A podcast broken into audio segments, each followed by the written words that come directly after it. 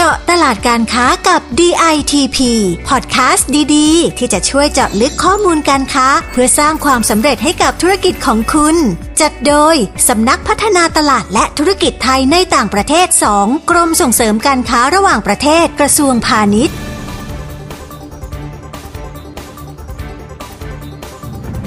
สวัสดีค่ะ ยินดีต้อนรับทุกท่านเข้าสู่พอดแคสต์เจาะตลาดการค้ากับ DITP ซีซั่น4ค่ะ ดิฉันเกตกนกศรีพุทธางกูล นักวิชาการพาณิชย์ชำนาญการค่ะ คุณผู้ฟังคะ วันนี้ดิฉันมีเรื่องราวหวานๆมาฝากคุณผู้ฟังค่ะ เพราะว่าเราจะพากันไปบุกตลาดขนมหวานสำเร็จรูปในสหรัฐอเมริกากันค่ะ และผู้ที่จะมาเป็นไกด์พาเราไปบุกตลาดในวันนี้นะคะ ก็คือท่านผออสุปราถนากมลเวทผู้อำนวยการสำนักงานส่งเสริมการค้าในต่างประเทศณนครชิคาโก ประเทศสหรัฐอเมริกา สวัสดีค่ะผออสวัสดีค่ะ คุณเกศกนกและสวัสดีคุณผู้ฟังทุกท่านค่ะ ผอคะตามที่ได้เกริ่นให้คุณผู้ฟังทราบในช่วงต้นแล้วนะคะว่า วันนี้เราจะให้ผออเป็นไกด์ค่ะเเป็นไกด์พาพวกเราไปบุกตลาดขนมหวานสำเร็จรูปในสหรัฐกันค่ะ งั้นขออนุญาตเริ่มกันที่สถานการณ์ของตลาดสินค้าขนมหวานสำเร็จรูปกันก่อนเลยนะคะ ว่าตอนนี้เป็นยังไงบ้างค่ะ ค่ะสำหรับตลาดค้าปลีกสินค้าขนมหวานสำเร็จรูป หรือภาษาอังกฤษว่า confectionery ในสหรัฐนะคะ มีการขยายตัวเพิ่มขึ้นนะคะ ในปี 2564 นี้นะคะ มีมูลค่าตลาดอยู่ที่ 36.9 พันล้านเหรียญสหรัฐนะคะ ขยายตัวเพิ่มขึ้นร้อยละ11 ค่ะ และก็มีการคาดการเอาไว้นะคะว่าน่าจะเพิ่มขึ้นเป็น 44.6 พันล้านเหรียญสหรัฐ ภายในปี 2569 จากตัวเลขก็ทำให้เห็นว่าตลาดน่าจะมีการเติบโตอย่างต่อเนื่องค่ะ พออคะแล้วการที่ตลาดสินค้าขนมหวานสำเร็จรูปในสหรัฐ เติบโตอย่างต่อเนื่องแบบนี้นะคะ น่าจะมีปัจจัยหลักมาจากพฤติกรรมการบริโภคของคนในประเทศถูกต้องไหมคะ ใช่ค่ะ เรื่องนี้นะคะต้องขอให้ผออเนี่ยให้ข้อมูลการสำรวจเกี่ยวกับพฤติกรรมในการบริโภคขนมหวานสำเร็จรูปของชาวสหรัฐบ้างแล้วล่ะค่ะผออ ค่ะ มีการสำรวจตลาดขนมหวานสำเร็จรูปในสหรัฐนะคะ โดยสมาคม National Confectioner Association นะคะ เป็นผู้จัดทำพบว่าผู้บริโภคส่วนใหญ่นะคะ มักจะพกพาขนมหวานสำเร็จรูปชนิดต่างๆนะคะ ไปด้วยกับการเดินทางนะคะ และจะแบ่งปันกับกันในครอบครัวเพื่อนฝูงอย่างน้อยครึ่งหนึ่งเมื่อซื้อช็อกโกแลตและลูกอมนะคะ ไม่ได้ซื้อเฉพาะแค่ไปทานเองเท่านั้น ทำให้จำนวนซื้อในแต่ละครั้งเนี่ยก็จะซื้อเยอะหน่อยนะคะ และพฤติกรรมการบริโภคของคนที่เป็นผู้ใหญ่นะคะ ก็จะเลือกทานช็อกโกแลตหรือลูกอมเป็นครั้งคราวไปนะคะ ไม่ได้ทานบ่อยเหมือนเด็กๆ หรือวัยรุ่นนะคะสำหรับการไปเลือกซื้อสินค้าจากผลสำรวจพบว่านะคะ ผู้บริโภคจะนิยมซื้อสินค้าจากร้านขายของชำหรือซูเปอร์มาร์เก็ตค่ะ และมีความเห็นส่วนหนึ่งมาจากผู้บริโภคถึงผู้ผลิตด้วยนะคะว่า ขนมหวานสำเร็จรูปเนี่ยนะคะ น่าจะมีความหลากหลายของขนาดมากขึ้นนะคะ เพื่อที่จะสามารถเลือกซื้อได้ตามความต้องการค่ะ นอกจากนั้นนะยังมีกลุ่มผู้บริโภคที่เชื่อว่าสุขภาพร่างกายและความสุขทางอารมณ์นะคะ มีความเชื่อมโยงกับขนมที่พวกเขาเลือกซื้อด้วยค่ะ พออคะเท่าที่ฟังดูนะคะ ชาวสหรัฐเนี่ยมีพฤติกรรมการบริโภคขนมหวานสำเร็จรูปที่หลากหลายเลยนะคะ และขนมหวานเนี่ยก็จะไปอยู่ในกิจกรรมต่างๆ ในชีวิตประจำวันด้วยนะคะ ทั้งซื้อทานเอง ซื้อแบ่งครอบครัวเพื่อนฝูง เดินทางก็ต้องมีติดตัวไว้ด้วยนะคะ หรือว่าอย่างเรื่องของอารมณ์เนี่ยนะคะก็ยังมีส่วนสำคัญในการเลือกบริโภคด้วยนะคะ รวมไปถึงมีผู้บริโภคในทุกเพศทุกวัย ความต้องการสินค้าในตลาดก็เลยแตกต่างกันไปด้วยค่ะ อย่างนี้แล้วสินค้าขนมหวานสำเร็จรูปในตลาดสหรัฐนะคะ มาจากที่ไหนบ้างคะผออแล้วก็มีสัดส่วนการผลิตในประเทศกับการนำเข้าจากต่างประเทศเป็นอย่างไรบ้างคะค่ะสินค้าส่วนใหญ่นะคะจะเป็นการผลิตในประเทศค่ะ เพราะอุตสาหกรรม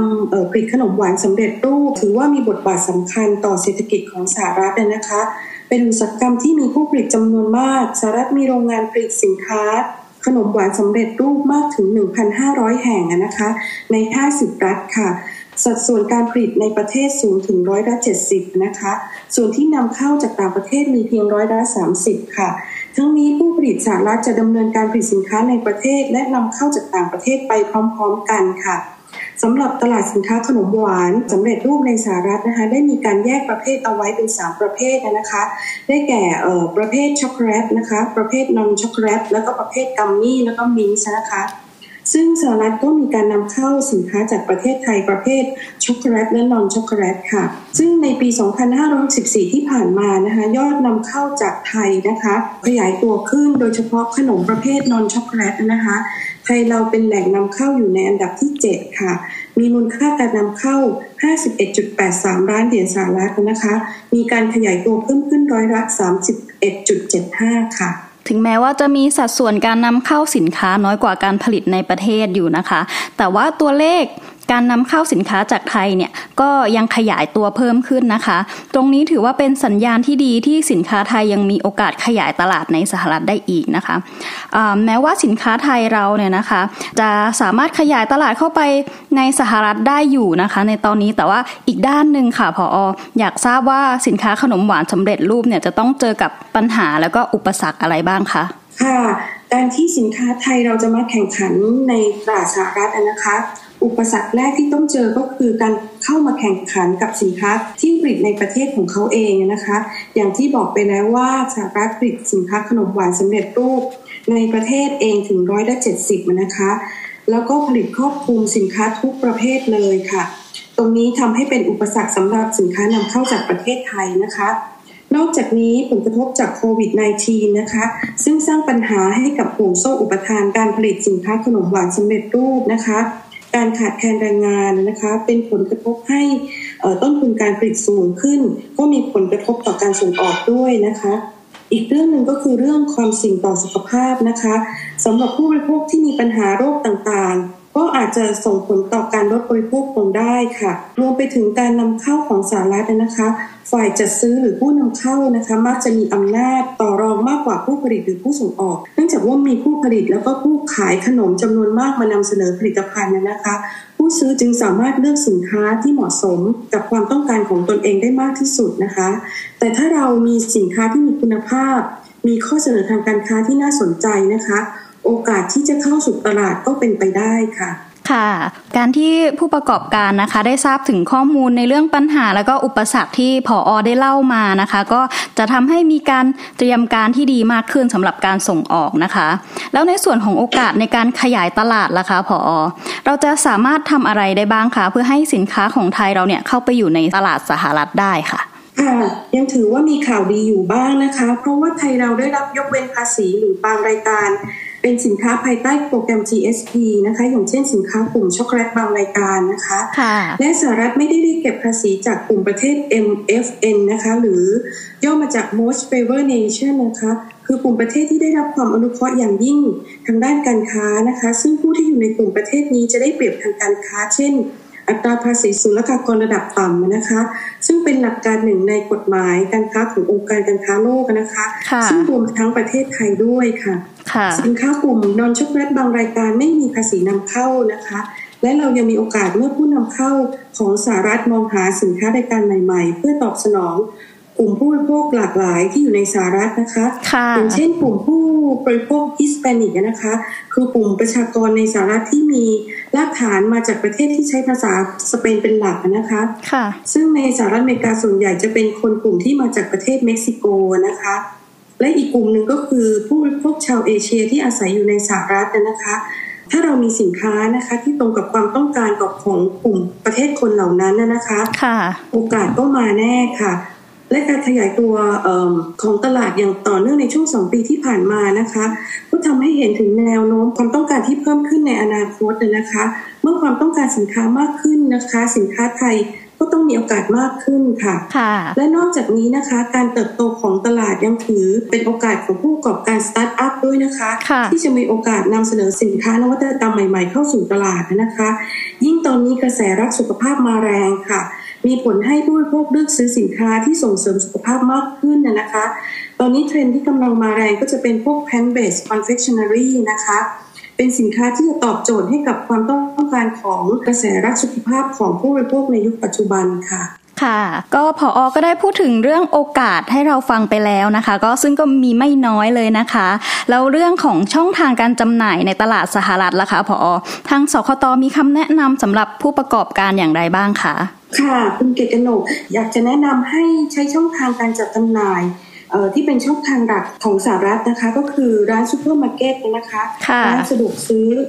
ร้านที่จำหน่ายสินค้าขนมหวานสำเร็จรูปโดยเฉพาะนะคะแต่ทั้งนี้นะคะคุณเกศกนกในการบุกตลาดด้วยการใช้ช่องทางนี้ก็จะต้องหาผู้ค้าที่เรียกว่าผู้จัดจำหน่ายหรือภาษาอังกฤษว่า distributor นะคะเพราะผู้จัดจำหน่ายส่วนใหญ่นะคะ จะมีความสัมพันธ์ที่สนิทกับร้านค้าปลีกเป็นอย่างดีค่ะคุณเกศกนก โดยโรงงานผู้ผลิต หรือผู้นำเข้าของสหรัฐนะคะมักจะใช้ผู้จัดจำหน่ายเป็นผู้กระจายสินค้าค่ะไปยังร้านค้าปลีกนะคะ ผู้จัดจำหน่ายบางรายการก็เป็นผู้นำเข้าด้วยกันในในขณะเดียวกันนะคะค่ะและอีกช่องทางหนึ่งก็คือช่องทางอีคอมเมิร์ซค่ะคุณเกตกนกค่ะเพราะผู้บริโภคเอ่อนิยมซื้อสินค้าผ่านทางออนไลน์กันมากขึ้นนะคะ สำหรับแพลตฟอร์มที่จำหน่ายสินค้าขนมหวานสำเร็จรูปที่นิยมในสหรัฐนะคะ ได้แก่ amazon.com walmart.com d l a n d y c a n d y b a r c o m c h u g a f i n a c o m ผู้ประกอบการสามารถเลือกใช้กันได้ตามความเหมาะสมเลยค่ะ ค่ะ คุณผู้ฟังคะวันนี้ผออก็ได้พาเราไปบุกตลาดสินค้าขนมหวานสำเร็จรูปของสหรัฐกันแบบเจาะลึกเลยนะคะได้รู้ถึงสถานการณ์การค้ารู้ถึงพฤติกรรมผู้บริโภค แล้วก็ยังชี้ให้เห็นถึงปัญหา แล้วก็อุปสรรครวมถึงชี้ให้เห็นช่องทางทางการค้าด้วยนะคะ สุดท้ายนะคะผอผอมีข้อแนะนำอะไรเพิ่มเติมสำหรับผู้ประกอบการไทยที่สนใจจะนำสินค้าขนมหวานสำเร็จรูปของไทยเนี่ยเข้าไปสู่ตลาดสหรัฐบ้างคะ ค่ะคุณเกกนกอย่างแรกเลยนะคะสำหรับประเทศไทยเราเนี่ยนะคะ เป็นแหล่งผลิตผลไม้นะคะ เรามีชื่อเสียงทางด้านนี้นะคะค่ะใช่เลยค่ะ เรามีวัตถุดิบชั้นเยี่ยมเลยนะคะคะอยากให้มีการปรับรูปแบบการนำเสนอในสินค้าผลไม้เพื่อเพิ่มมูลค่าค่ะแบบแปลงเปลี่ยนให้เป็นสินค้าขนมหวานสำเร็จรูปนะคะ โดยยังคงรูปรสชาติผลไม้เอาไว้นะคะ อย่างเช่น รูปแบบฟุตทวิสนะคะ เป็นแบบแท่งเกลียวๆนะคะหรือจะเป็นฟุตสตริปเป็นแบบเป็นแผ่นๆเป็นต้นนะคะ ก็จะทำให้สินค้าเราเนี่ยมีความแตกต่าง และมีความน่าสนใจมากขึ้นค่ะคุณเกตนก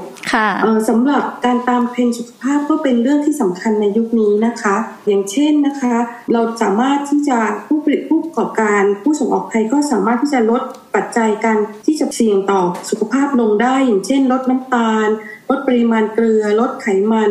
หรือเพิ่มการปรุงแต่งรสแบบธรรมชาตินะคะ แล้วก็มีการนำเสนอสินค้าให้หลากหลาย เพื่อตอบสนองความต้องการต่อผู้บริโภคค่ะ และสำหรับการเเลือกช่วงเวลาในการนำเสนอสินค้า ให้ตรงกับโอกาสพิเศษของชาวสหรัฐนะคะ ก็จะมีผลต่อยอดขายด้วยนะคะอย่างเช่นช่วงเทศกาลอีสเตอร์นะคะ Mother's Day Valentine's Day Thanksgiving และก็โดยเฉพาะวันฮอลวีนะคะที่ถือเป็นช่วงสำคัญที่สุดของตลาดขนมหวาน สินค้าสำเร็จรูปของสหรัฐเลยทีเดียวนะคะ ซึ่งตรงกับวันที่ 31 ตุลาคมของทุกปีนะคะ มียอดขายถล่มทลายกันทุกปีเลยค่ะ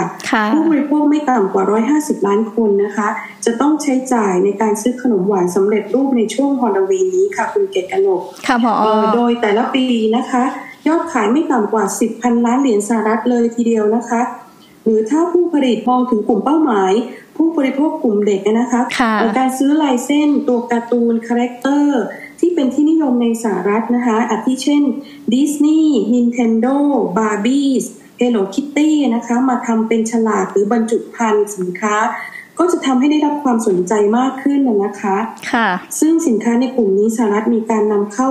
จากต่างประเทศในอัตราสูงเลยทีเดียวนะคะ ค่ะ สุดท้ายค่ะผออมีอะไรอยากจะเน้นย้ำอีกสักครั้งไหมคะว่า ผู้ประกอบการไทยเนี่ยจะต้องตระหนักถึงเรื่องอะไรบ้างในการเข้าสู่ตลาดสหรัฐค่ะ ค่ะ ในท้ายที่สุดนะคะ คุณเกตกนกนะคะทางสกตก็จะขอสรุปกลยุทธ์นะคะ ด้านช่องทางการจำหน่ายนะคะ กลยุทธ์แรกได้แก่การใช้ Candy Distributor ในสหรัฐนะคะคะเพื่อนำสินค้าไปเสนอต่อผู้ซื้อในตลาดเมนสตรีมนะคะ ได้แก่ซุปเปอร์มาร์เก็ตเป็นต้นนะคะ ส่วนกลยุทธ์ที่ 2 นะคะ คือการจำหน่ายผลิตภัณฑ์ขนม ขบเคี้ยวของไทยในช่องทางออนไลน์นะคะ ผ่านแพลตฟอร์มที่สำคัญคือ amazon.com walmart.com เป็นต้นนะคะค่ะและกลยุทธ์สุดท้ายนะคะคะคือการเข้าร่วมงานแสดงสินค้านะคะ ชื่อว่า Sweet and Snack Expo ค่ะ งานนี้เป็นงานแสดงสินค้าขนมหวานสำเร็จรูปที่สำคัญ และก็ใหญ่ที่สุดในโลกนะคะสำหรับการจัดงานในปี 2566 นะคะคุณเกศกนก็จะจัดขึ้นในระหว่างวันที่ 22 ถึง 25 พฤษภาคม 2566 ที่ศูนย์แสดงสินค้า McCormick Press เซ็นเตอร์ที่นครชิคาโกค่ะ ค่ะ ผอ.ได้แนะนำกลยุทธ์สำคัญสำคัญกับเรามาหลายข้อเลยนะคะ คุณผู้ฟังค่ะ หลังจากนี้นะคะ ถ้าหากว่าคุณผู้ฟังนะคะ ต้องการรายละเอียดหรือว่าข้อมูลข่าวสารเพิ่มเติมนะคะ สามารถติดตามรายละเอียดเหล่านี้นะคะ ผ่านช่องทางเว็บไซต์ของกรมนะคะ ก็คือ www.ditp.go.th นะคะ หรือว่าเว็บไซต์ของสำนักเรานะคะ ก็คือ www.ditp-overseas.com นะคะหรือว่าก็สามารถโทรสอบถามมาที่สายด่วน 1169 ได้เหมือนกันนะคะ